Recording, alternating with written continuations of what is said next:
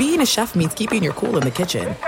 And with Resy Priority Notify and Global Dining Access through my Amex Platinum card, Right this way. It's nice to try someone else's food for a change. That's the powerful backing of American Express. Terms apply. Learn more at americanexpress.com slash with Amex. At Bet365, we don't do ordinary. We believe that every sport should be epic. Every home run, every hit, every inning, every play. From the moments that are legendary to the ones that fly under the radar. Whether it's a walk-off grand slam or a base hit to center field. Whatever the sport, whatever the moment, it's never ordinary at Bet365. 21 plus only must be present in Ohio. If you or someone you know has a gambling problem and wants help, call 1-800-GAMBLER.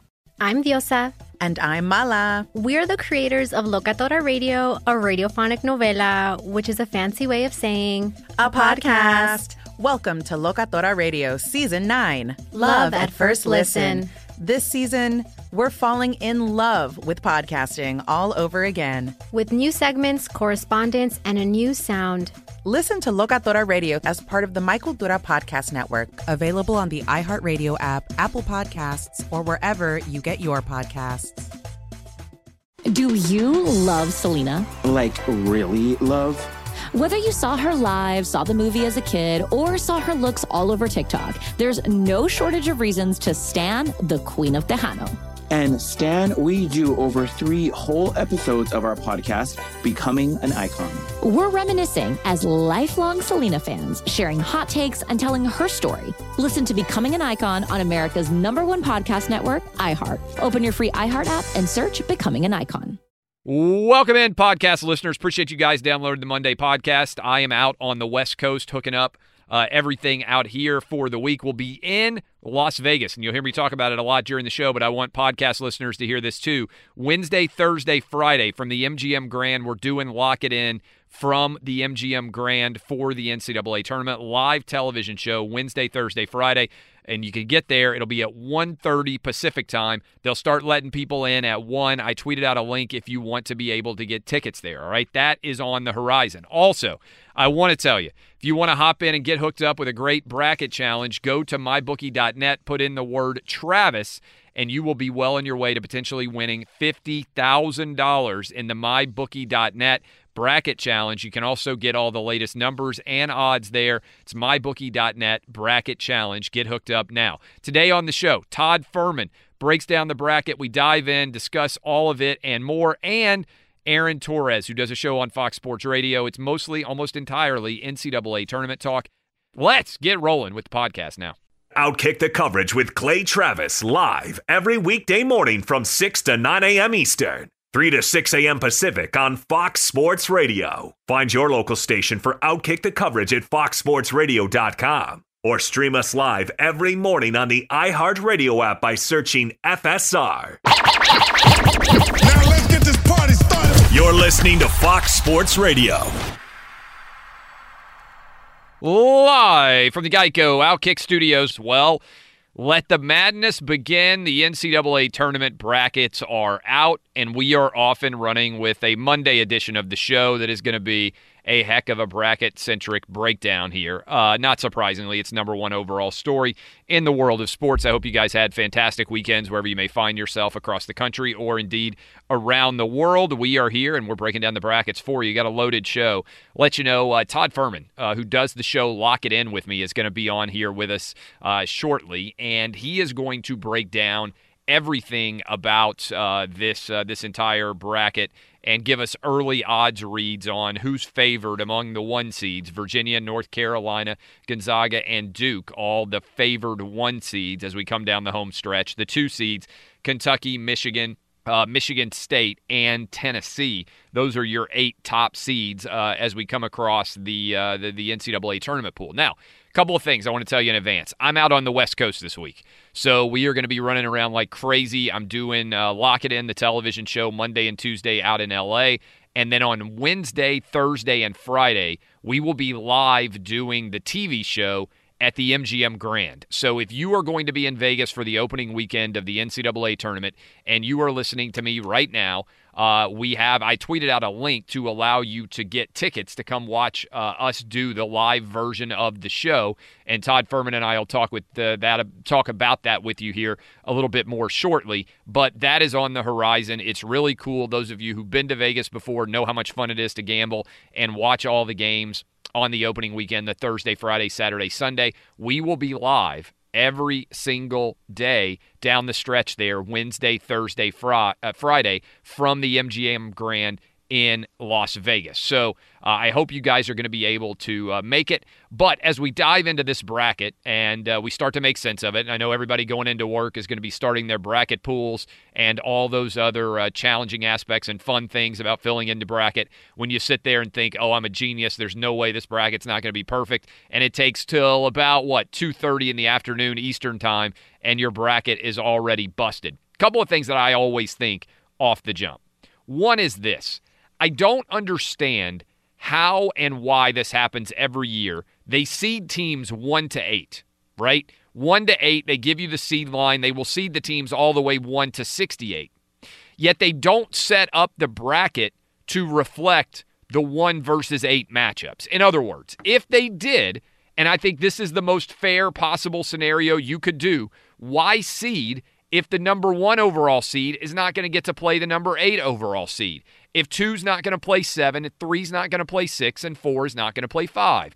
We talk about this a lot in the college football universe, right? It's a big deal in theory whether you're the one, the four, the two, or the three for matchups. And if they ever expand the college football playoff, one will play eight, two will play seven, three will play six, four will play five. Now, I know there are lots of upsets that can happen on the way to the regional final to see who advances to the final four.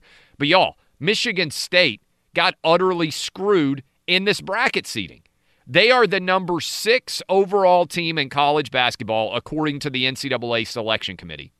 And they have been sent to go play against Duke, theoretically, in the Elite Eight. And a team that they beat three times, Michigan, gets sent out to get to play against the worst number one seed, Gonzaga. What sense does that make? I don't get it. I understand some of you are out there saying, oh, don't focus on this. Why are you whining about this? Because it matters to me. You play the entire regular season to figure out who the best teams are. The best teams in the regular season should get the best possible matchups once we get into the postseason.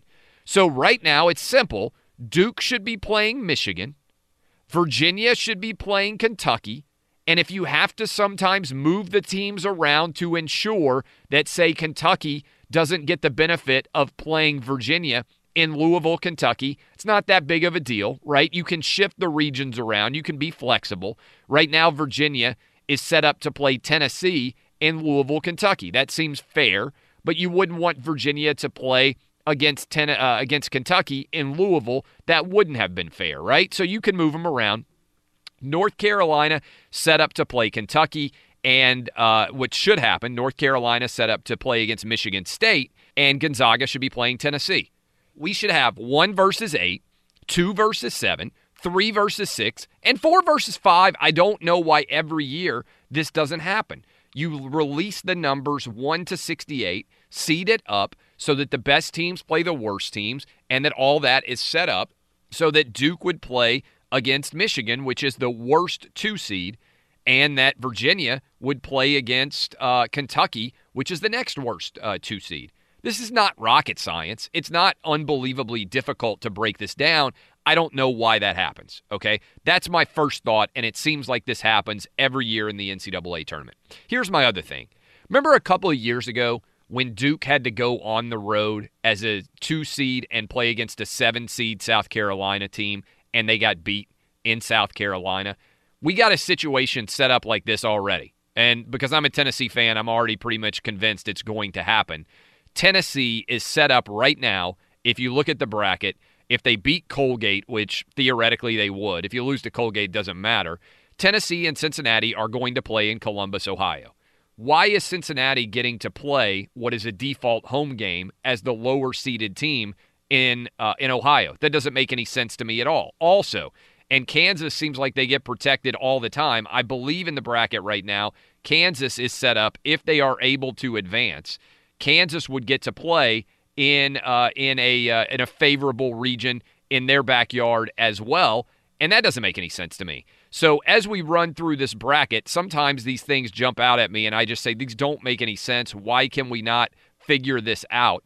Uh, but those are my thoughts in general as we start to run through the bracket. Now, Duke with Zion. I got to come clean. I didn't think Zion was going to come back, and I certainly didn't think he was going to come back and play as well as he did Thursday, Friday, Saturday, three straight days for Duke. Uh, Zion is, I think, right now, the most beloved Duke basketball player of all time. I want everybody out there to think about this with me for a minute. Can you name a Duke basketball player who is more beloved by the nation at large right now than Zion Williamson? I'm not even sure who the second most beloved Duke basketball player is of all time. Usually, Duke basketball exists for us to hate them, right? And a lot of times, that's the white guy who plays for Duke whether it's Grayson Allen, whether it is uh, back in the day, uh, remember good old Cherokee Parks. Remember, obviously, Christian Laettner, who's probably the most hated player in the history of college basketball. There's a lot of hate, but it also transcends race because you got guys like Shane Battier that I don't think anybody was ever really in love with. Jason Williams, who maybe is one of the most like Duke basketball players ever. He wasn't beloved. Remember Wojciechowski, who's now the coach of uh, Marquette. Everybody hated Wojo back in the day. Uh, there are J.J. Redick. God forbid how much people hated J.J. Redick. There are a lot of guys over the years at Duke who have been the most hated player in college basketball during their reigns. Can you even think of the second most likable Duke basketball player? Danny G is here with me. Danny G, come in and give me the second most liked Duke basketball player nationwide. People didn't like Trajan Langdon. They didn't like. Uh, they didn't. I mean, I, you just run through the list of famous Duke basketball players. I don't know if the number two is Zion is clearly the most beloved. I was wrong. He came back. He played phenomenally well. Let me tell you this: this guy is going to set an all-time record for whatever shoe deal he gets. That shoe blowing up on him in the Nike shoe is the greatest thing that's ever happened to him because he's probably going to make 50 or 60 million dollars more. Because if Adidas can sign him to a big time deal, then he gets to go out and say, I didn't want to blow it and go with Nike, right? Like he can totally attack them. Under Armour, uh, Reebok, whoever else is out there, Puma, Fila, whatever shoe companies are out there competing, by playing with Duke and having his shoe explode, this dude is on a different marketing path than anybody else. And I think he's the most electric and exciting and exhilarating player coming into the NCAA tournament that we've seen in a long time. And we've never seen that guy before at Duke. Can you remember? Can you even think of the second most liked Duke player? I'm going to say Grant Hill. Grant Hill back in the day was pretty well liked. Yeah. That's been like 20 some odd years. And Duke, to be fair, hadn't really turned into Duke yet when they had Grant Hill, right? Um, and also his hate was diluted because he was on the team with Christian Laettner, right? But that's not a bad breakdown to say Grant Hill might be the second most liked Duke player of all time. I there just aren't very many of them right now, right? I guarantee there's guys rolling into my Twitter mentions, uh, giving me all sorts of, uh, of of of suggestions. But the point is, nobody can come up with a Duke player who's ever been more beloved than Zion. Are you with me? Like nationwide, he's must-watch television, and also I feel like just about everybody's rooting for him. Usually, Clay, I think you way overreact to a lot of things, but in this case, I've actually been aboard the Zion train, whereas you thought he wasn't going to play anymore in college. I knew for his teammates, DBAP, he wasn't going to let them down. And as far as his skills on the court, there's nothing you could really point to as a major weakness. I'm talking great defense. Obviously, his offense is amazing. Leadership, hustle, everything you want, rebounding. This dude is a big time baller. Hashtag future Laker. Got my fingers crossed. Probably not going to happen. But I mean, 700,000 more people get to their TVs to watch him in a game that he's going to be in. That tells you everything you need to know right there. What's his weakness? Maybe injuries, right? Because sometimes uh, body is typically now LeBron can give you evidence that this might not be the case. But sometimes you know how the guys who are the most physical specimen athlete out there end up being sometimes the guys who get hurt the most.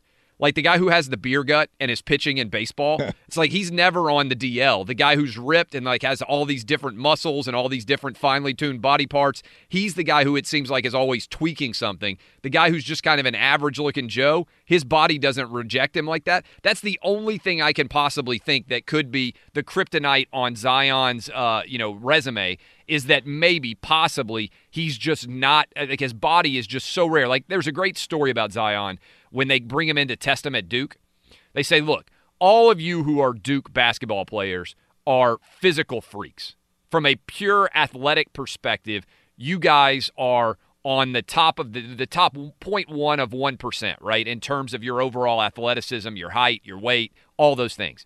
They said you're all freaks.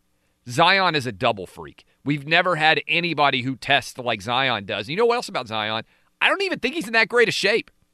You know, like at some point when he gets in the NBA, I think he's still got a decent amount of baby fat on him. Like if you look at him, he doesn't look like a, you know, a Greek god, right? Like usually as guys go through their college career, they start to lose a little bit of that baby fat. I mean, he's 19 years old. And you go back and look, let's say at LeBron, when LeBron was uh, 18 coming into the NBA, LeBron was not uh, was just kind of skinny, right? And he had a lot of body that he could put muscle on. But Zion eventually is going to look like Karl Malone, right? He's eventually going to grow into that body even more. And so his physical and athletic prowess is going to go to a different level. But what impresses me so much about him right now, honestly, and why I'm so excited to watch him in this NCAA tournament, is because he's got a great comprehension and understanding of the game. Right? He moves the basketball well. He passes. Yes, all the attention can go to the supreme athleticism, but his mental understanding of basketball at 18, 19 years old is way in excess, I think, of where most college basketball players are.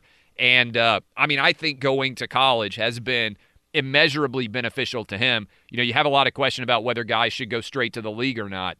Uh, DeAndre Ayton plays right now for the Phoenix Suns. Do you know how many people watch DeAndre Ayton night in and night out with the Phoenix Suns? Nowhere near as many. And he played, granted, at Arizona last year. But basically, Zion Williamson's entire career at Duke has been an advertisement for the NBA and his, for his future earnings potential. I'm not sure that anybody has ever benefited more from one year in college than Zion will, purely from a financial perspective. I was being funny with a Zion picture with him wearing a Lakers jersey, and somebody told me, Well, how do you know for sure that he's not going to go back to college for another year? I mean, he'd be crazy to do that, right? At the risk of injury. I, I think that uh, he will go pro, and I think if you look at his uh, at his marketability, he is a perfect example of how everything can go right in uh, in the NBA. Right? I mean, in college basketball, leading into the NBA, I think he's going to be the most watched NBA player since LeBron made his debut coming straight out of high school. I think that's where he ranks right now. Uh, we're going to talk with Todd Fuhrman. We'll start to get you broken down as we run through the NCAA tournament brackets here on Fox Sports Radio. Be sure to catch live editions of Outkick the coverage with Clay Travis weekdays at 6 a.m. Eastern, 3 a.m. Pacific on Fox Sports Radio and the iHeartRadio app. At Bet365, we don't do ordinary. We believe that every sport should be epic. Every home run, every hit, every inning, every play. From the moments that are legendary to the ones that fly under the radar. Whether it's a walk-off grand slam or a base hit to center field. Whatever the sport, whatever the moment, it's never ordinary at Bet365. 21 plus only must be present in Ohio. If you or someone you know has a gambling problem and wants help, call 1-800-GAMBLER. This is it. We've got an Amex Platinum Pro on our hands, ladies and gentlemen.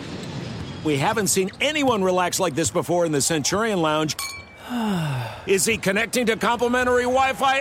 Oh my, look at that. He is and you will not believe where he's going next. The Amex dedicated card member entrance for the win. Unbelievable. When you get travel perks with Amex Platinum, you're part of the action. That's the powerful backing of American Express. Terms apply. Learn more at americanexpress.com slash with Amex. Do you love Selena? Like, really love? Whether you saw her live, saw the movie as a kid, or saw her looks all over TikTok, there's no shortage of reasons to stand the Queen of Tejano. And Stan, we do over three whole episodes of our podcast, Becoming an Icon. We're reminiscing as lifelong Selena fans, sharing hot takes and telling her story. Listen to Becoming an Icon on America's number one podcast network, iHeart. Open your free iHeart app and search Becoming an Icon. If you love sports and true crime, then there's a new podcast from executive producer Dan Patrick and hosted by me, Jay Harris, that you won't want to miss. Playing Dirty Sports Scandals. Each week, I'm squeezing the juiciest details from some of the biggest sports scandals ever. I'm talking Marcus Dixon, Olympic gymnastics, Cain Velasquez, salacious Super Bowl level scandals.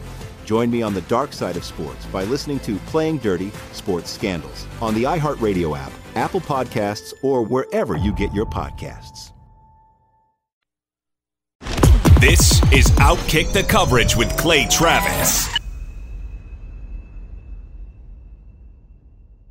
Todd Fuhrman. he's on Lock It In every day with me. And yesterday, they actually ran an ad for our show during the NASCAR race. We're getting to be big time, Clay. They're pumping us up to NASCAR. Before we know it, we'll be prominently displayed during commercial breaks with Troy Aikman and Joe Buck on the NFL Game of the Week. So we're moving up in the Fox family. It's only a good thing. Uh, there's no doubt at all about that. Part of our fun week, I know it's Monday, and I'll be out in LA. I'm out in LA now, uh, but we're meeting up back in your town of Vegas to do the show live on Wednesday, Thursday, Friday at the MGM Grand, which I'm pretty excited about. Oh, it'll definitely be a tremendous atmosphere, and for any folks that'll be out here for the NCAA tournament, if it as if it wasn't exciting enough to begin with, now you'll have live days of Lock It In, as you said, Wednesday, Thursday, Friday. Come check out the show. It's the perfect time to heckle Clay. You can heckle me. You can offer to buy Rachel Bonnetta drinks like Danny G. I mean, it's the best of all things going in the right direction. Can you believe that I'm going to be the king out in Vegas? How much does this hurt you? I mean, it does hurt me a decent amount, but eventually, when you throw enough stuff at the wall as far as money line parlays are concerned, you're bound to hit one. But what hurts me even more is having to watch that Denver Nuggets and Dallas Mavericks game unfold with Nikola Jokic hitting a runner in the lane that he threw up there. Otherwise, the crown would be right back on my head where it should belong. But hey, Clay, you're proving to everybody out there that even a blind squirrel can find a nut. So I have to give you a little bit of golf clap. You've suffered long enough. All right, let's look at the bracket. Uh, the bracket is out all over the country Monday morning. Everybody going into work this morning listening to us. They want to talk with their friends, families, coworker, get everybody ready. Got the brackets out, uh, looking at them. Let's talk about the number one seeds. And, and this is to me probably the most egregious and un, uh, unfathomable error that happens very frequently. Duke is right now, I think, with Zion, you would probably agree the best team in the NCAA tournament, right? Like they are uh, they are playing at a different caliber, different level. Michigan State, clearly the best team in the Big Ten this year, yet Michigan State is sent to play against Duke in the East region. Does this make any sense to you? Absolutely none. And I was blown away because they asked that very question yesterday on the telecast of one of the members of the committee. How is Michigan? Well, Michigan State moved past Michigan by virtue of the winning the conference championship. Yet they're not using the S curve, and we're just going to haphazardly throw the ones in one spot, the twos somewhere, and use the justification because they can play 150 miles closer to home. I have no idea. I mean, don't get me wrong. The NCAA committee doesn't do a lot of things the right way. This is one of the more dumbfounding decisions I've seen. They should have clearly been the top number two seed as champion of the what Uh, the committee told us was the best conference in the country as the Big Ten got eight teams. You beat Michigan not once, not twice, but three times. They should have been in the same bracket as Gonzaga. And even if it meant going out west, they should have an easier road than needing to face Duke in a potential Elite Eight showdown between Coach K and Tom Izzo. Yeah, and that's what really kind of gets on me is if you look at the overall breakdown, right? If you're going to seed one to eight, which they do, then it's really not that complicated to have one play eight, two play set it up that way, right? To set it up so that one plays eight, two plays seven, three plays six, and four plays five. If you did that, then you would have had a matchup in the uh, regional finals projected. Now, a lot of these teams may well lose before they get there, but you would have Duke, Michigan, you'd have Virginia, Kentucky, you'd have UNC, Michigan State, and you'd have Gonzaga playing against Tennessee.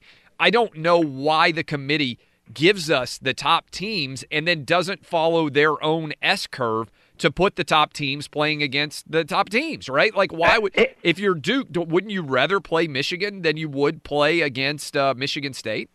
Well, the only thing working in Duke's favor here is I don't believe Coach Izzo has ever beaten Coach K. Yeah, His record against him is yeah. pretty terrible. So from that standpoint, I'm sure Duke's going, we're going to have to beat all the good teams. But if you're Michigan State, you clearly would have rather had a different road. But in and of itself, that's one egregious mistake. Can you explain to me, Clay, how Kansas, a four seed from the Big 12, who couldn't win a game on the road pretty much the entire last month of the season, gets a de facto home game in Kansas City. If North Carolina were to meet up against Kansas in the Sweet 16, it's a home game for Kansas, and they're the fourth seed in the region. I'll never understand how any of this stuff potentially works and how it fits together, favoring lower seeds for inexplicable reasons. Yeah, look, and that would be it's the same thing that I've been kind of griping about, and some people getting on me on Twitter. But Tennessee is set up right now, if the bracket falls, to play against Cincinnati and Columbus, Ohio. I don't understand why the committee couldn't just look at the bracket and say, okay, we don't need to be projecting Kansas to be playing in Kansas City, right, against a higher seeded team. And similarly, we don't need to be putting Cincinnati in their home state and basically the backyard there in Columbus, Ohio, getting to play against Tennessee. It just doesn't make any sense. You could easily have moved Cincinnati, you could easily have moved Kansas, and this wouldn't be an issue. Well, I think a lot of it has come in when the NCAA said that they were worried about attendance at some of these venues and they wanted to put teams with a regional flavor. This has kind of been the end result. So we saw it a couple of years ago with Duke going down to South Carolina and what was in essentially a South Carolina home Nonsensical. game. Nonsensical. Duke got screwed there and they were an eight seed. I, I just, I'm right there with you. I don't understand why we can't go back to the old days if you're in the Midwest region, you play all your games in the Midwest. If you're in the West, hey, you know what, Michigan State, too bad. You got to go out west and you have to play in Salt Lake City or whatever it may be. Sometimes you try and get too cute, and these become the unintended consequences of trying to create a fair and equitable playing field. Of course, unless Kansas and their boosters paid their way into the field and they were able to get a Kansas home game, like we've seen with a lot of academic admissions. Hey, let's be honest. It's not like they would go to USC. Um, so uh, as uh, as you look at this bracket, I mean, obviously the top te- seeds and the top teams are going to get a lot of attention. But what to you jumps out overall from a gambling perspective about some of these early matchups? I saw there's been a rush of money that has come rolling in on Montana since this game opened. I know that a lot of money has come in on Colgate against Tennessee. What else are you seeing out there in terms of early lines that are making you kind of interesting as we roll into the start of the week? Well, what's always fascinating, and as we talk here early Monday morning, I mean, the numbers that came out Sunday night are a little bit, uh, I guess, very immature. And so what I mean by that is there's going to be a lot of volatility. Odds makers are scrambling just like professional bettors to figure out how teams that have no track record come from very different leagues and trying to assess the overall power profile are going to match up against one another. So you mentioned that Colgate Tennessee game. I mean, you saw that number open upwards of six points higher in some locations, and this thing has kind of gone all over the place. But when I look at on-court matchup, I think for me one of the more fascinating matchups that we're going to see isn't Montana against Michigan. The point spread will add a little bit of drama, but I watched those two teams a couple years ago, and Montana couldn't throw it in the ocean. It's a game like Yale and LSU, an LSU team that's in a bit of disarray with a head coach that won't be with the team. Yale from the Ivy League that maybe has a little bit more of an NBA flavor than they've had in the past, and some athletes that can go up and down the court. I was stunned to see books out here in the desert open that game at 10, knowing that number wasn't going to stick. So for me, that's an extremely intriguing matchup. And then when you see some of the other teams, I'm glad Belmont had a chance to get into the field for a play-in scenario against Temple. Uh, I go down the board and I look at a team like Liberty against Mississippi State. Those are the games that make the tournament great early on, and I think it's fascinating to see some of those intersectional showdowns between teams that won't play one another typically during the course of the regular season. All right, as you break this down on a larger scale, uh, last year we always hear a lot about five versus 12 upsets, maybe to such an extent that it has turned into such a trend that a lot of teams are avoiding them. You mentioned the Mississippi State Liberty game, that's a 5 12. Wisconsin, Oregon, uh, certainly, when you uh, when you look at Auburn, New Mexico State, let's pause there for a sec on the Auburn, New Mexico State. You, uh, we, we we did the show uh, over the weekend. We hung out, and you uh, you projected on Lock It In that you liked Auburn potentially at five to one to win the SEC. They did it. Uh, and now you said Auburn may enter into the tournament being one of the most overrated teams because of the hot streak they're on. I think they've won eight games in a row. How do you value hotness, right? I mean, it's a question in all of life, but certainly as you start the NCAA tournament runs. Well, I think it's always a great question, and you try and figure out which teams are playing the best basketball when they need to. And you mentioned Auburn's eight-game winning streak. Uh, the last loss coming in early or late February, excuse me, at Kentucky by 27 points.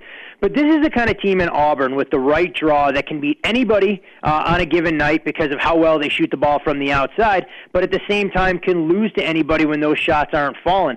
I mean, this is one of the most efficient teams in the SEC from beyond the arc. They were nearly a 40% three point shooting team, and you saw Bryce Brown get hot. You saw them do it without Justin Harper really contributing in the championship game. Uh, but for me, I'm extremely scared to lay points with Auburn for just that reason, because if you can't get easy baskets, on the inside. And New Mexico State's a team that does have a little bit of tournament experience. They've been here, done that. They blew out Grand Canyon en route to getting here. That you have to worry if shots aren't falling, where does Auburn go to try and find their offense? Now, the one thing they have working for them is they have some upperclassmen. You have a se- Brown's a senior, Harper's a junior, so maybe these guys are able to take the ball to the rim. But I'd want no part of Auburn laying points that I know the number's about one and a half to two points inflated at minimum, coming off of a miraculous 72 hour stretch. If anything, they could come into this game lethargic, uh, and maybe New Mexico State puts a bit of a scare into them, at least for the first 20 minutes. How much do you value conference in these matchups, or do you completely toss it out? Big Ten gets eight, SEC,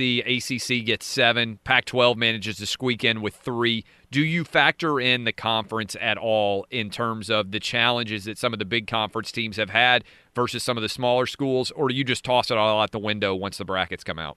No, I think it plays a big role. If you're battle tested and you're facing the rigors game in, game out, you're going to be much more inclined to handle yourself in a tight ball game late. That's always one of the big concerns for Gonzaga. They check every box. They look great getting off the bus, but they don't find themselves in grinders when they come out of the under 4 minute media timeout. They're not doing that every single night they go out on the floor like teams in the SEC or the Big 10 or even the Ivy League that had more close games and more games go to overtime than almost any league in the country. So when you're blowing everybody out as an elite team, you just don't know what it's like to taste your own blood in a game that means the most. So for me, when I look at the Big Ten, top to bottom, it was the best league at the end of the season. The Rutgers and Penn States of the world were playing great basketball. So I feel like in Ohio State, who's catching you know a handful of points against Iowa State, they may be an intriguing underdog there because they've played against some of the good teams. They know what it takes to win these tight games late, uh, and I think it goes a long, long way in trying to find a Cinderella coming from a power conference, maybe more so than the Belmonts of the world. UVA last year loses to a 16 seed. Psychologically, early round tournament games, do you think they're tight, or do you think they've been waiting for this moment for a year? I think they've been waiting for this mo- moment for an entire year, and they'll draw Gardner Webb right out of the gate. You look at this Virginia team, and they're not like the Virginia team we saw last year. They're number two in the entire country in adjusted offensive efficiency, scoring 123 points per 100 possessions. Defensively, they haven't missed a beat on the other side. And a loss to Florida State, not overly alarming. Florida State boasts a ton of athletes and could create problems for a number of teams uh, in the tournament as well. So for me, I think it's important though that Virginia gets out to a quick start. They banish the notion of a potential upset again at the hands of Gardner Webb. You look at their potential matchup in the round of 32, taking on the winner of Ole Miss Oklahoma. I think that's very favorable. And once they get those two games in the bank, this is a team that is extremely dangerous. They can create their own shot. And while it's not quite an apples to apples comparison, it reminds me of what Villanova had to go through before they could finally break through and win the national championship. They were had an early exit against NC State. They brought back a lot of the core and key contributors, and they took an us against the world mentality. Uh, I think Virginia's got an excellent chance to cut down the nets in Minneapolis. Last question for you Houston and LSU. Houston, a little bit under the radar. They're playing Georgia State. LSU, obviously, a lot of uh, of mess surrounding their program right now. How do you break down teams like these? LSU against Yale and Houston against Georgia State. Uh, LSU is a team that I'd be selling right now. I just don't like where this team is at, and you have to wonder when they let a late lead slip away against Florida if that could have some residual carryover effect. The nice thing that the Tigers have going for them, though, is they have a number of players more than capable uh, of taking over a game. And you mentioned Houston. Uh, again, they came up on the short end of the stick in the rubber match against Cincinnati, a team they'd beaten twice during the regular season. Uh, but this is a Cougars team that's a little bit undersized. They're extremely gritty. And another side – in my opinion, that got a bit of a raw deal. I mean, we quickly forget that they had Michigan beat dead to right with a chance to go to the Sweet 16. Uh, I think you look at their experience level that they bring back and a number of guys that are capable of taking over games, like a Corey Davis. Uh, this is a Houston team that I think a lot of people overlook, and I see them not only getting to the Sweet 16, but maybe even being a sleeper to get to the Elite Eight or deeper. Outstanding stuff as always, Todd Fuhrman. Come hang with us in Las Vegas, MGM Grand Sportsbook.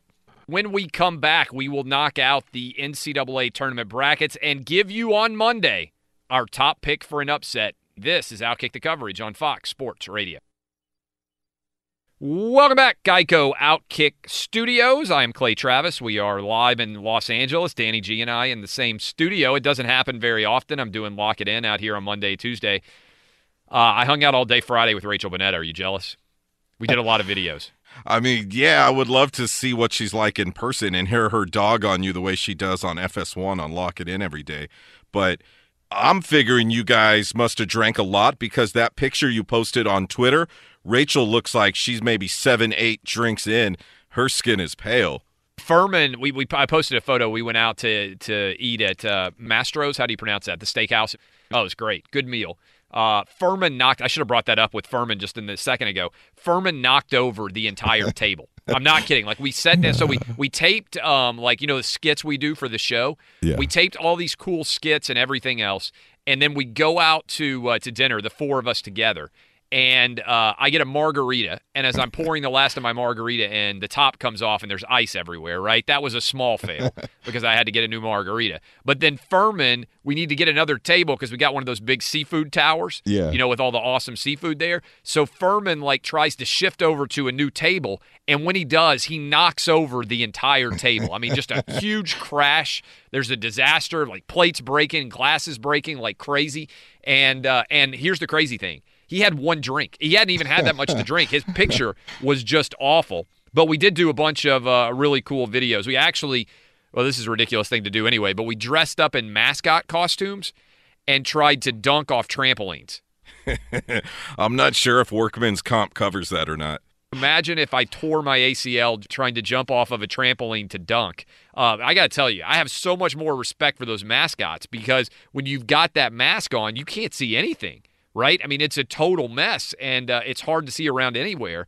And uh, and so anyway, that was crazy, but uh, but we had a lot of fun. Uh, we had a good time. But so anyway, I'm out here doing the show Monday and Tuesday in LA and then we'll be uh, at the MGM Grand on Wednesday, Thursday, Friday. We'll also be doing the radio show from Vegas, but the radio show is not public, but the television show will be. So West Coast, uh, West Coast living here for for the rest of the week. We did the Friday show with with Jason Martin, so this is a little bit of a uh, lifestyle flip here. But I teased it before.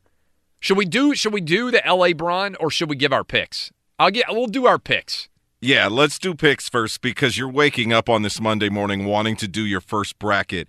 And I, I know what you want to do here, right? LA Braun, because you want to make fun of the Lakers. Blocked. How did your Vols do? Uh, they didn't do well. I said they did great on Saturday. I'm pretending Sunday didn't happen. uh, I am going to be 40 on April 6th. In my entire life, the University of Tennessee has never won the SEC basketball tournament. Those bastards. There are 40 years now that they could have won in my lifetime, and they have not been able to do it. So I just, at this point, don't ever believe it's going to happen. Uh, at, uh, they've lost in the championship game the last two years. They lost in the championship game a few years ago. Just never going to happen. I've just kind of resigned myself to it. So everybody's going to ask us all week long. This is what we do for a living, and we overanalyze every single team and all these different games. What is your first round upset? Yeah, you know what? I'm really intrigued by this one, um, and uh, and I know it's going to upset LSU people, but I actually I watched that Yale Harvard game uh, on I guess was that Sunday or Saturday? Yeah. They all run together because I was on the elliptical in the hotel gym, and so I watched almost the whole thing uh, while I was there, and then I got on the treadmill and I'm watching it. You don't think this physique happens by accident, right? And I like how crisp they are and the way that they run their offense. I think LSU is uh, is a mess of a team right now. I think this could be a uh, a challenge for LSU. Uh, so I actually like Yale. They're plus eight right now, which isn't even that big of a number when you think about a three versus a 14. Now that's a huge upset, right? So my biggest like that's the bragging. I can brag about how much I got this one right. That's my biggest like brag about upset pick if it were to actually happen. I think Yale uh, as a 14 seed going up Yep. against LSU. I just like the fact that Yale's been a little bit, uh, uh, you know, they're ecstatic to be there. I think LSU is wobbly right now uh, with the Will Wade situation, with the uh, the Smart situation, everything else. I didn't like the way they played in their first round loss to uh, to Florida in the SEC tournament. So uh, I'm going to go with Yale as my super upset. What about you? I'm going to go with St. Mary's over Villanova. St. Mary's, of course, fresh off of that upset victory over Gonzaga in the West. So I just I have a funny feeling that they're going to get it done over Villanova. I like Jay Wright, but St. Mary's for the upset in the first round. Yeah, Nova's interesting because prior to what like 2 3 years ago, Jay Wright was the coach that everybody wanted to pick on. And then his team just got white hot from outside. They shoot a lot of threes, high risk, high reward style games and they've won what two championships in the last three years. They're a six seed, but they've been very kind of suspect down the stretch. That wouldn't necessarily be a massive, uh, massive upset to me. Uh, but, uh, but yeah, St. Mary's as the 11 over the uh, the six seed Villanova. Um, all right, the other there's another couple of uh, of games here that I think are intriguing uh, that, that really kind of jump out at me, and we talked about this a little bit. Michigan Michigan is getting, there is a ton of money rolling in on Montana early. Michigan opened 22, minus 22. And the most recent number I saw in this game is 15. So you want to talk about how big of a move? Some of the uh, you heard Todd Fuhrman talking about how the odds makers are scrambling too because they're not really great at knowing exactly how these matchups are going to be. And if you want to pounce sometimes early, you can get a number. You've got a seven point middle now if you saw the open of that game and you took Montana plus 22, it's all the way down to Michigan minus 15 now. So that's a seven point move. Pretty wild. All right, when we uh, continue, we're going to come back and we're going to talk with my guy, Aaron Torres. He's a big time, he does Fox Sports Radio. He's a big time college basketball guy. We will break down everything in the world of the brackets and beyond. We are live in Los Angeles. Appreciate all of you hanging out. I encourage you to download the podcast. Make sure you don't miss any of Outkick. And reminder, we're going to be in Vegas Wednesday, Thursday, Friday, live with Lock It In. My name is Clay Travis. This is Outkick the coverage. Up next, it's Aaron Torres. More breaking down the brackets on Fox Sports Radio. Appreciate you spending your Monday morning with us. This is Outkick the coverage, and we are talking about the NCAA tournament brackets, which came out on Sunday afternoon slash evening, depending on what part of the country you are in. Danny G and I, I think this is the first full show that I've done in the Sherman Oaks studios, right? Yeah, I know. Usually we're having somebody at the hotel bang on your door because you can't hang with us over here on the West Coast. But look at you, wide awake. Your your hair is uh, well, your hair is kind of a mess, but you're awake on West Coast time. Yeah, I know it's a uh, it's a wacky change to uh, to my schedule to be sure, but I want to help you break down your brackets as we kind of uh, run through uh, the uh, the Monday morning after the NCAA tournament brackets get set for everybody out there waking up across the country. Want to remind you uh, that we will be doing, and I'm excited about this because I keep talking about it, a live show on Wednesday, Thursday, Friday for Lock It In, our television show in Las Vegas at the MGM Grand. So if you are going to be in Las Vegas this upcoming weekend for the NCAA tournament, we will be doing a live show. Our show airs 1:30 to 2:30 Pacific in Las Vegas.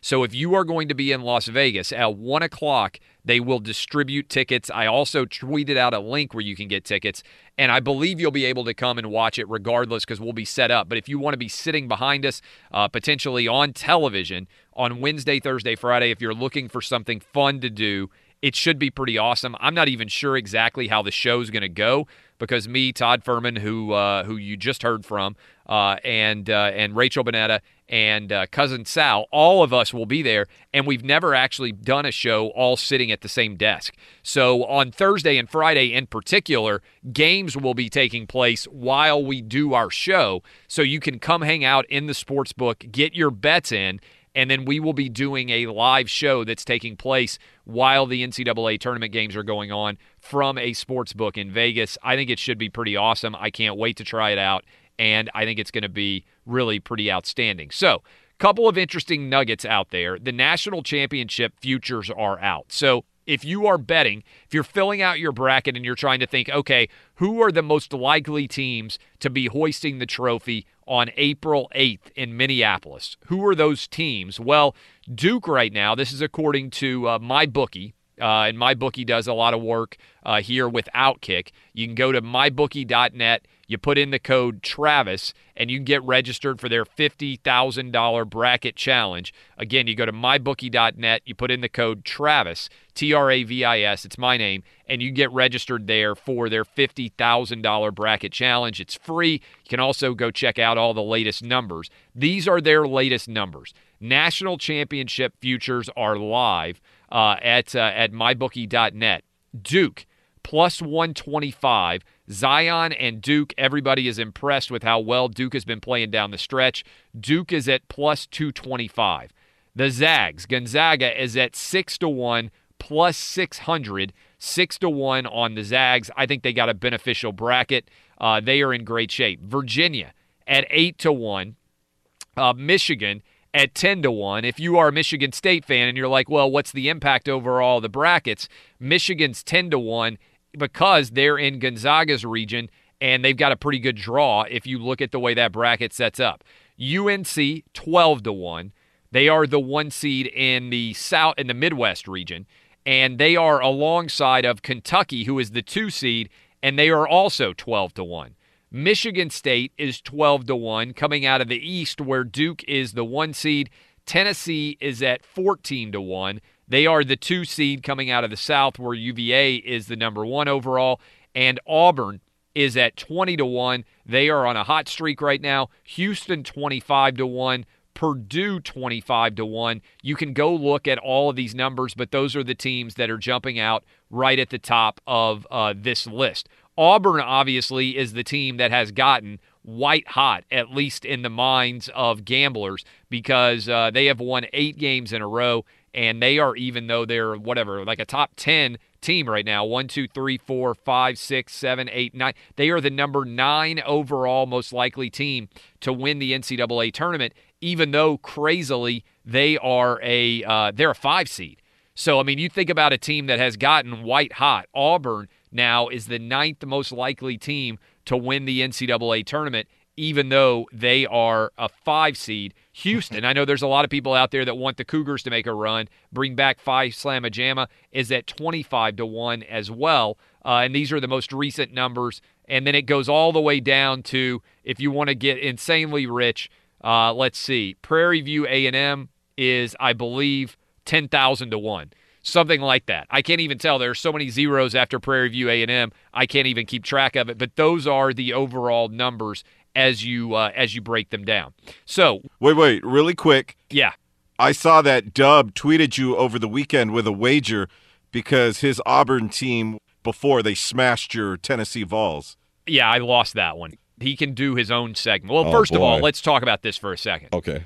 I am the only person in America with a national radio show who has staff that want to bet their actual jobs. all right. If you didn't see what Dub tweeted me, Dub said, Hey, if Auburn wins, I get to do a whole segment by myself. If Tennessee wins, I'll answer the phones really well. That's literally his job. He tweeted me saying, Hey, if my team wins, I get a benefit. If your team wins, then I will do the job that I'm already being paid to do, which is why I always say I am an island of competence surrounded by an ocean of incompetence. Uh, here we go. It's truly unbelievable. Well, Dub did win the bet. Yeah, he won the bet, but he wagered his already job that he's supposed to do. It's not like he said, "Hey, I will like come clean your car or I'll clean your house or I'll do something in excess of what I normally do." But so Dub gets to do a segment at some point, maybe on Tuesday, maybe on Wednesday, oh, probably Tuesday or Wednesday, because Tuesday and Wednesday will be a little bit quiet. There probably won't be a lot of news, and I can just go ahead and toss a segment away. At least I, I have no idea what he's going to do. I have no idea what he's going to try to pull off, but I'm not very confident that it'll be any good. But welcome to my life having to deal with Dub, right?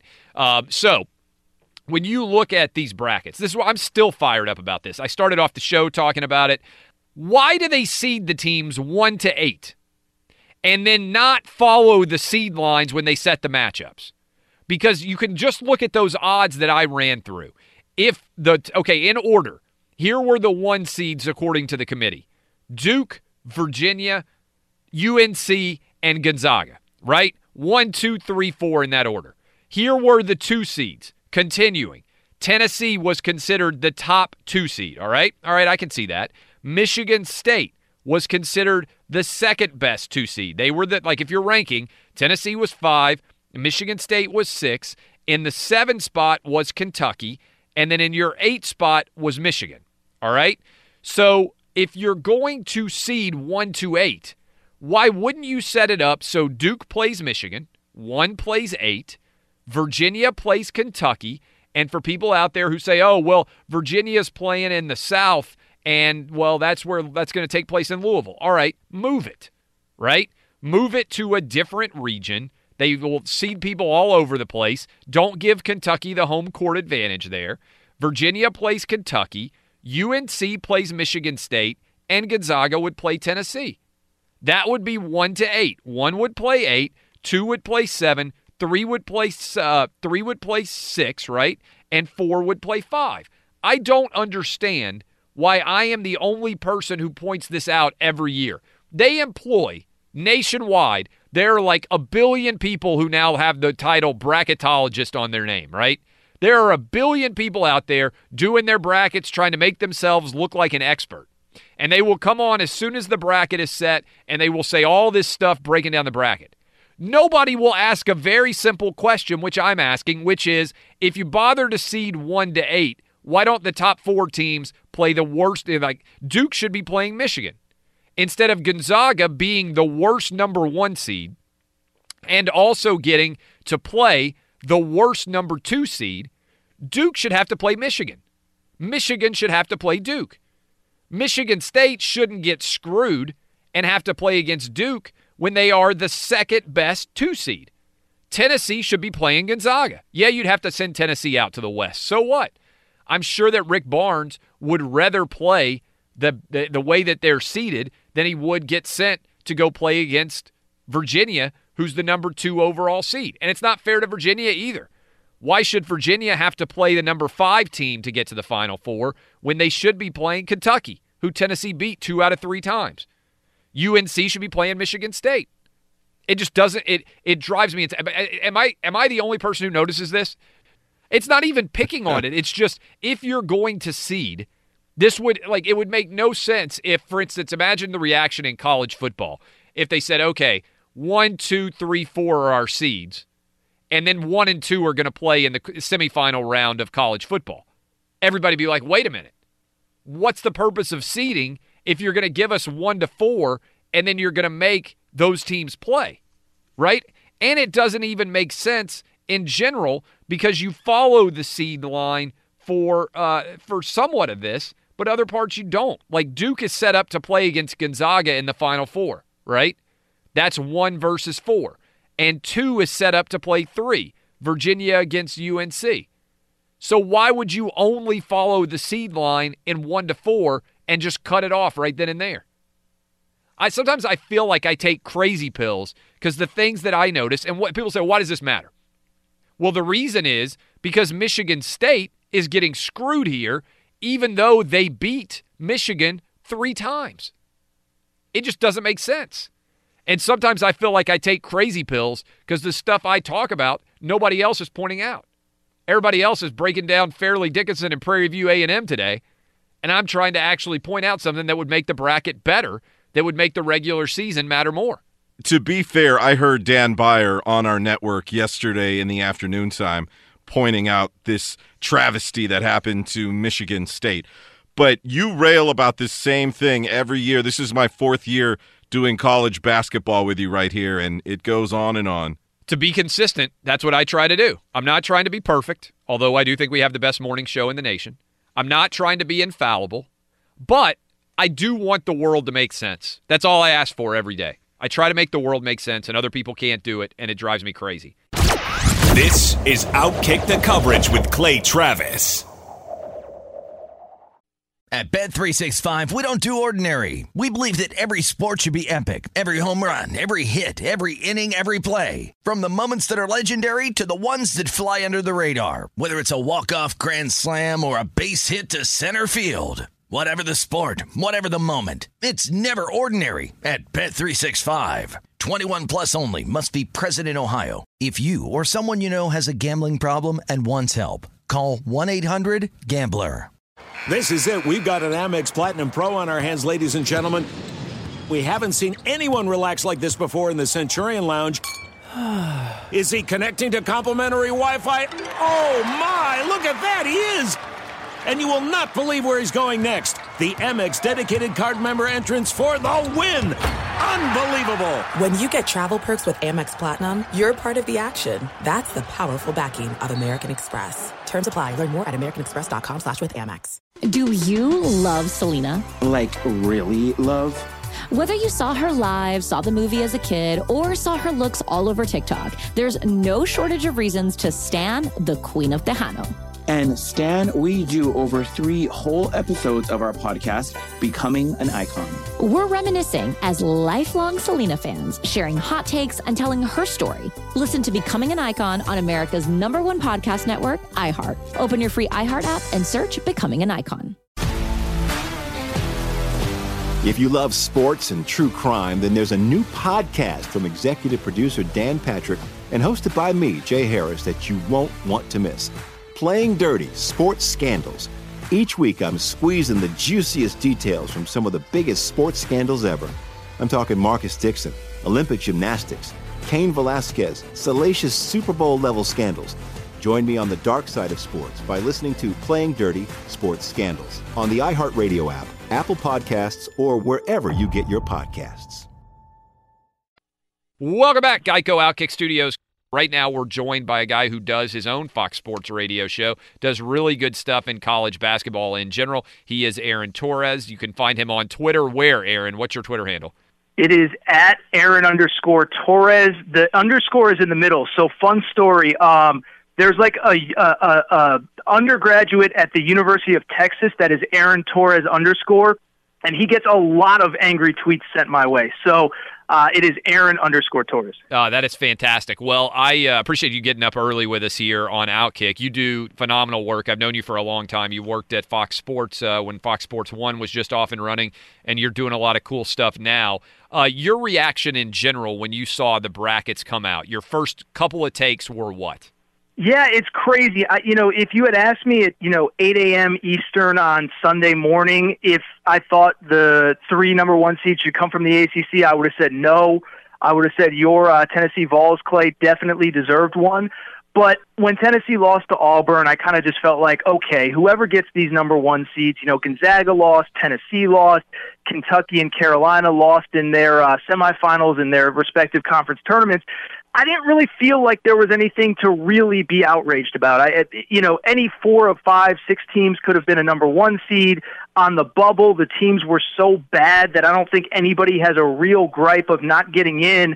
So I know the big reaction usually on the day after selection Sunday is like, "Oh, this team got so screwed," and like I just I don't really see it. I think the the brackets are pretty, uh, you know, kind of evenly kind of split up. I don't think Duke got the easiest draw like they're known to do sometimes. I really think like I know what we do. It's great to have controversy and arguments. I don't think anybody is really waking up on Monday morning feeling like they have a huge gripe with the bracket. All right, so Michigan State. I would disagree in this respect. I think they got screwed. And I think they primarily okay. got screwed. And I've been on this and I've been on this for years. I don't understand, Aaron, why the committee says, okay, here's our rankings 1 to 68 right? And okay, Duke, Virginia, UNC, and Gonzaga is their one, two, three, four. Then their five is Tennessee, their six is Michigan State, their seven is Kentucky, their eight is Michigan. We know Michigan State is better than Michigan because Michigan State beat them three times head to head. They also tied, I believe, to win the Big Ten and just won the Big Ten tournament yesterday. Yet Michigan State has to play against Duke to go to the Final Four. Michigan gets to play against Gonzaga. To me, that's fundamentally unfair. And the result has been that Michigan has a lot better odds now to win the national championship because of their bracket draw than Michigan State does. And that just seems fundamentally unfair to me. Yeah, it's funny as I was kind of wrapping up the last answer. Oh, you know, everybody's got a sweet draw. Like Michigan State is the one team with a legitimate gripe. And the crazy thing is too is that sometimes, you know, you just can't move teams around because of the fact that you have conference affiliations and this team would match up with a team in their own league or geography, somebody's hosting a site this was one where they very easily could have switched out Michigan for Michigan State, put in theory the worst number two seed in the bracket with the best number one. So I guess I guess I do agree with you on that, Clay. That that Michigan State probably of everybody has the biggest gripe for that exact reason. I would add this too, like what Michigan State did this year was so the degree of difficulty was through the roof. The Big Ten goes to 20 conference games for the first time ever. They're the regular season champs. They're the tournament champs, and then like you said they beat Michigan three times. So I guess in hindsight, now that I'm thinking about it, yeah, I guess Michigan State probably to me only team with a legitimate gripe. Although I would also add, now that I'm thinking it through, Tennessee having to potentially play Cincinnati in Columbus seems like a little bit of nonsense to me. I'd be curious. I know you're a Vol, where you stand on that. Yeah, I think it's ludicrous, and I and I'm consistent yeah. on this too. In the same way, when Duke got sent to South Carolina and ended up having to Agreed. play seven seed South Carolina, you could kind of see the writing on the wall there. Oh, that crowd will all be going crazy for South Carolina, and Duke ended up losing a relatively close game, and they were the better team all season. I don't have a problem with a team being sent in a geographical region when they are the superior team, right? When they're the higher Agreed. seed, that's Yep. what you play for all year. But Tennessee, it seems to me, having to go to Columbus, Ohio, and play against a team from Cincinnati in Ohio uh, doesn't seem very fair to me. And also, in a similar fashion, Kansas theoretically getting to play, Mhm. assuming that they can beat Northeastern and assuming they get by Auburn or uh, New Mexico State. There, let's uh, let's presume that happens. It doesn't seem like it would be fair for North Carolina to have to go up against Kansas in Kansas City. No, I, I agree 100%. And it was funny because on, I guess it was Saturday after the Tennessee Kentucky game, you know, John Calipari, he always does these rants, but like one of them was, let's just bring back the S curve. And for people who don't know what the S curve is, very simply, it is just like an S. Let's get, you know, the best number one seed against the worst number two seed Yep. right on down. I agree with Yeah, Coach and I- Cal. That's what I'm in favor of. I, and I totally agree. And you know, the crazy thing about this to me, Clay, is one, I, I totally agree. If you're a lower seeded team, there should be no geographical advantage. But then two, I also just feel like why, like, like, so there's 68 teams in this tournament. All but 16 are going to be going home after the first weekend. So why are we so obsessed with like, oh well, we got to get this team. You know, they're they're from this state, and if they're a little bit closer, it's like everybody leaves on the same day, everybody comes back on the same day, and oh by the way, there's only 16 teams that are even going to be gone from campus for more than one weekend. So like, if I was in charge of this selection process, that would be the first thing I change. I don't worry about geography. Yeah, like let's just make the most balanced brackets, most balanced brackets possible. You know what I mean? I 100% agree, and I'll tell you why I think they do it. I think they do it because they're worried about ticket sales in these cities. Agreed. And so I think they try and say, okay, like we'll put Kentucky down in Jacksonville, Florida, because we know Kentucky's crowd will travel to Jacksonville, and we're not necessarily sure that if we put Michigan there, that they'll sell a lot of tickets in Jacksonville, right? So I think this is about wanting good optics because you look at some of these games on television, and depending on mm-hmm. which teams get shipped where, there's oftentimes not that many people in the crowds. And it doesn't really matter because this is a televised event, right? It doesn't it shouldn't matter whether the arenas are sold out and whether they sell enough hotel rooms and everything else, but I think that's what they're trying to do and I think they're just not honest about it. No, I, I genuinely agree, and it's funny. I, w- I was on one of the other uh, Fox Sports radio shows on Sunday morning, and they asked me. They said, "Do you believe this thing is really a TV show, and they do matchups for TV?" And I said, "Well, you know, I really don't." And I kind of gave the same deal that I just gave a minute ago. Is it, I think they're more concerned about getting teams close to home than they are. But when you start looking at some of this stuff, I mean, whether it is for the optics on TV or just for the fact that we're going to get potentially Carolina, Kentucky in the Elite Eight we're potentially going to get well we're not going to potentially get we're getting how about this and i know i know you're the man that loves controversy so how about richard Pitino Oh, yeah, against louisville Yeah. like you can't tell me that wasn't like like somebody at like eleven thirty on saturday was like you know what would be for a fun like you know they're eating pizza they're probably all wired like let's just put Pitino against louisville and they just knocked it out you know so I do think this is a, a, a thing that they can say there's a number of different variables, but I do think making compelling matchups and storylines is part of it. Well, not only that, it is literally leading the NCAA tournament. Thursday, first game to tip on Thursday on big CBS, you know, like for the biggest possible audience nationwide, Minnesota against Louisville, which is a default Rick Pitino story, right? Like that doesn't happen. by accident that that game is leading off again the very first game of the NCAA tournament as at uh, 12:15 Eastern on Thursday. It's Minnesota against Louisville. This is the analogy I used on my own podcast Sunday night. Is imagine being Chris Mack. Like you've done things the right way. You've said all the right things. You've you've paid respect to Rick, Rick Pitino. The best analogy I could come up with. This was off the top of my head. You tell me if you like it. It's like you're you know you're dating a girl and i know all of us radio guys do the dating analogy stuff but like you're dating a girl her annoying ex is like finally out of town she throws you a birthday party and then her brother shows up like i can't get like i can't get away from these people you know and like that's what it feels like to me is like chris mack good guy like i said inherited a bad situation overachieved and now for the next three days he's got to answer questions about rick pitino again yeah, it just doesn't it doesn't make a lot of sense to me, honestly. Um, and uh, and and that's where um, I think it's primarily a television event. But if you're going mm-hmm. to release one to sixty eight, then go ahead and follow it all the way. Don't worry about travel, anything else. Now, I will say if you look at something and it's evident, like for instance, if you do one to eight, then you could end up with Virginia playing against Kentucky, right? And that and if they put them in the South that would be in Louisville, which would not be very mm-hmm. fair to Virginia, right? So if you look at that, you can shift to try to make it somewhat fair and just move them around, right? Like it, that to me doesn't seem like it's a massive adjustment. Uh, but uh, but as is, I just think it is. Uh, I I think you need almost a director of common sense to look at this and say, hey guys, UNC in the bracket that you're drawing right now is set up to be playing against Kansas in Kansas City.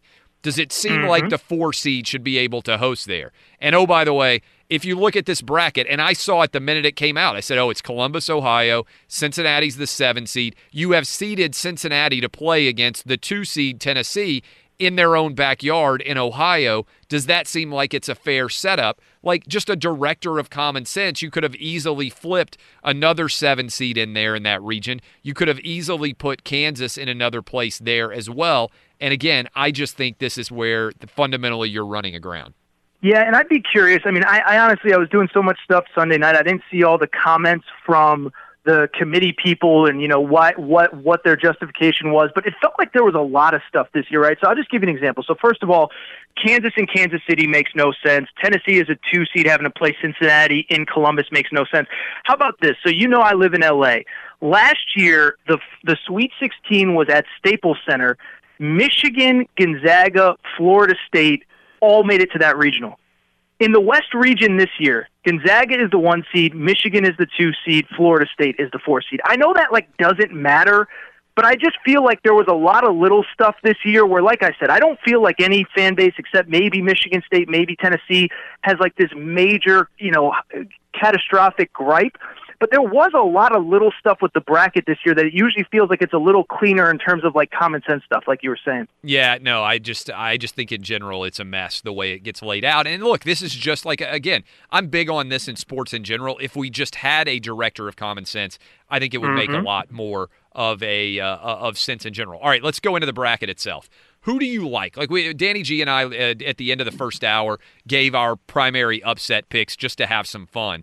Who do you like in this bracket that's maybe outside of the top one, two, three, or four uh, line that you think could make a run based on the way it's set up? Oh, it's a good question. Um, look, it, it's really so I think first of all, like Iowa State, they're so boomer bust, and and for people who don't know, they really struggled at the end of the season. Like they're one of these teams, like they have four or five guys that are probably going to get drafted over the next couple years, and it just felt like for about a three week stretch there, their their guys on their team were more worried about mock drafts and what they were reading online than actually what was happening on the court. They lost like five out of their last six games. Then they get to the Big 12 tournament and they cruise to a Big 12 tournament title. And so I like Houston in general. I think Houston's actually pretty good, but I do think Iowa State's like a, a team that could be a bad matchup for them because they move the ball well, they space the ball well. I think that's a team that that could make a nice little run here, maybe get past Houston, potentially play Kentucky in the Sweet 16. Um, on the other side of the bracket, like I'm still torn on this Florida Nevada game. Like, and I know you're a big SEC guy. Florida all year they were playing everybody tough. They they could have beat Tennessee early. They they played Kentucky tough at home.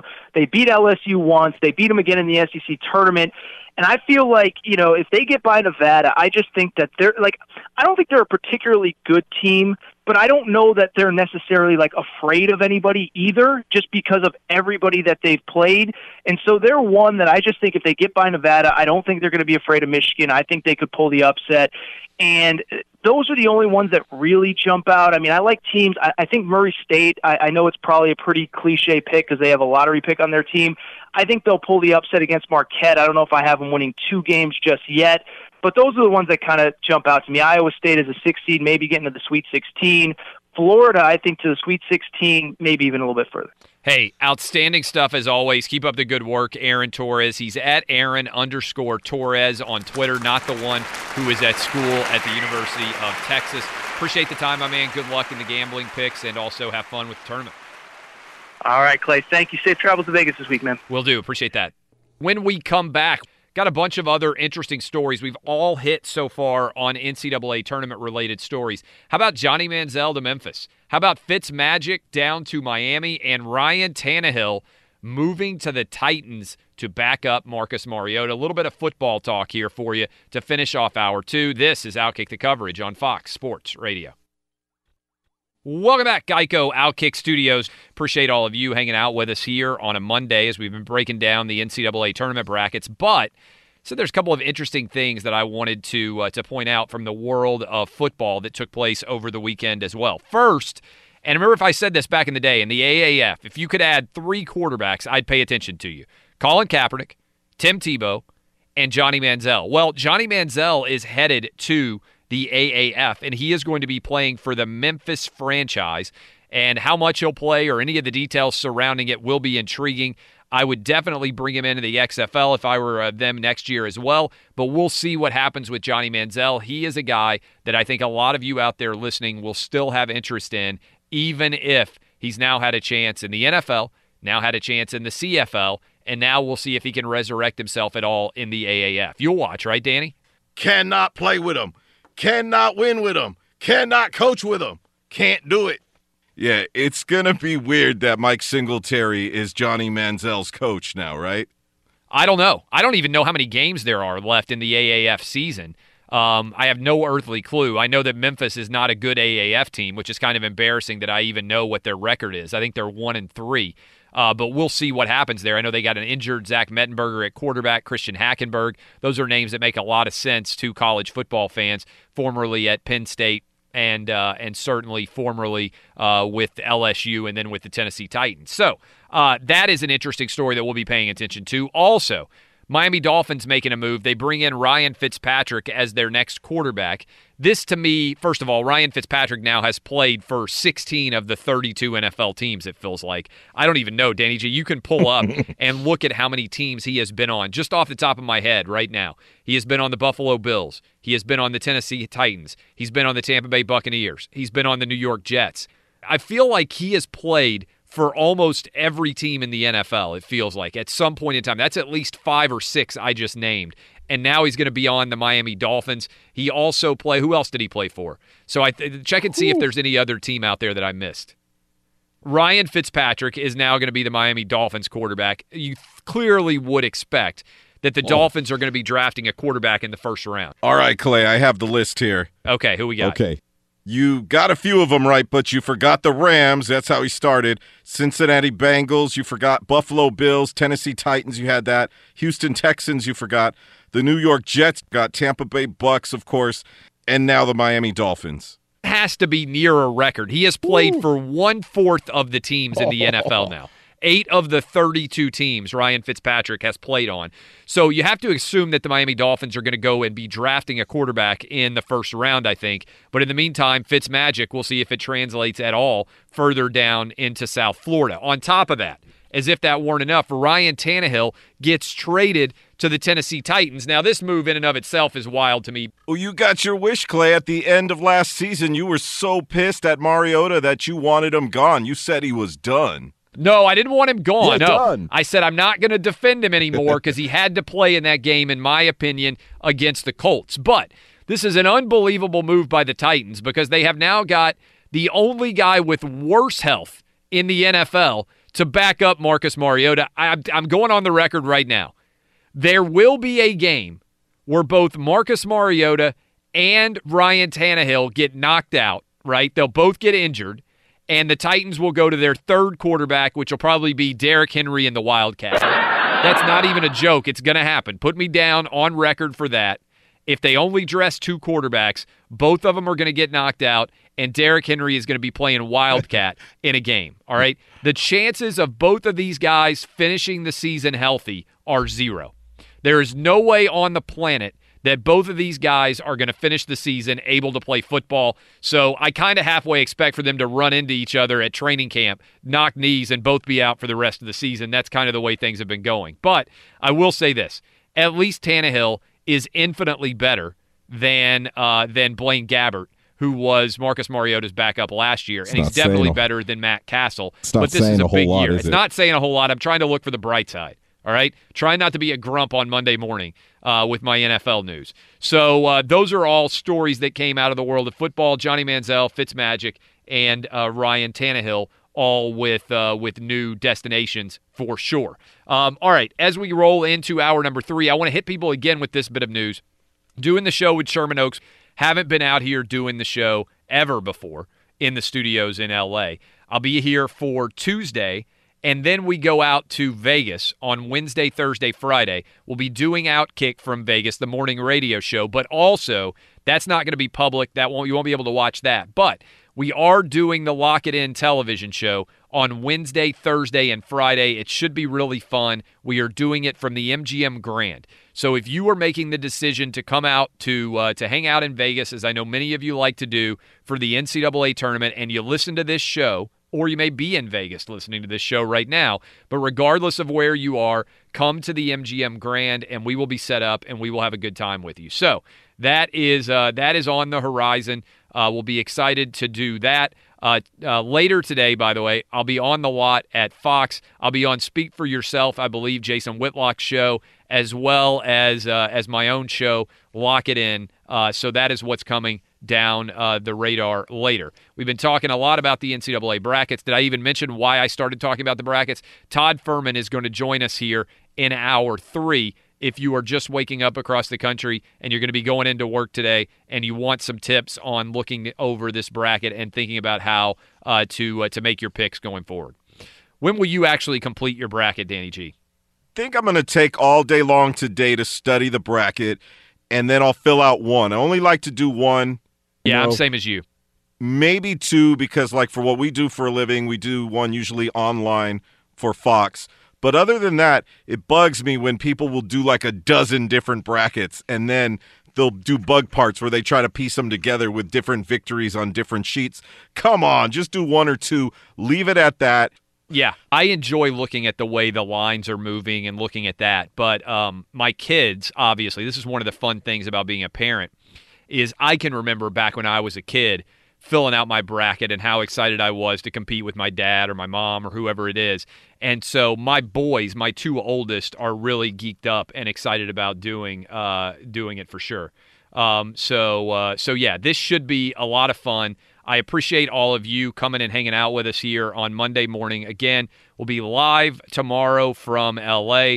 I'll be out here doing the show, and then Wednesday, Thursday, Friday. I'm not kidding about this. I'd like to see a bunch of you at the MGM Grand. Hope you guys are going to be able to swing by. I hope all of you have good luck with your gambling picks. We'll be giving you a ton of gambling picks. The way my picks have been going, although I'm the king again, and I'm trying to think of the most ostentatious, outrageous, most over the top way that I can show up for the show on Wednesday. I don't know if it's got like Thunder Down Under guys carrying me in in their underwear. I don't know what it is on a throne, but I will have the crown this week, two straight weeks that I've won on Lock It In. And you know how understated, and I hate to draw, draw attention to myself, uh, but that should be intriguing. Also, Dub will be back eventually, and he managed to win a bet to actually do his job. So Auburn beats Tennessee, so we'll see what Dub ends up doing later this week in his uh, chosen segment.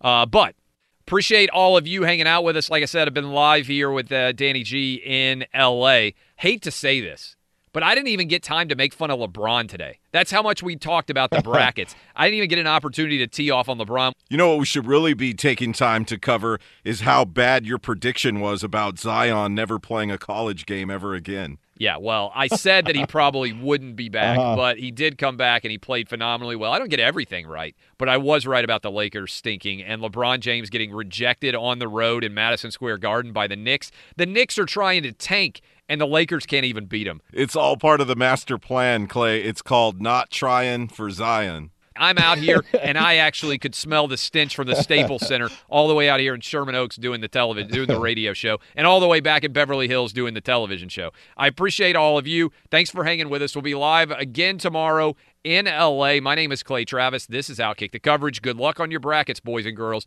No matter what happens, just be glad. At least you aren't a Lakers fan who thought LeBron was going to lead you to a championship. Unless you are, suckers. We'll see you tomorrow. Yeah, and Zion is never coming back.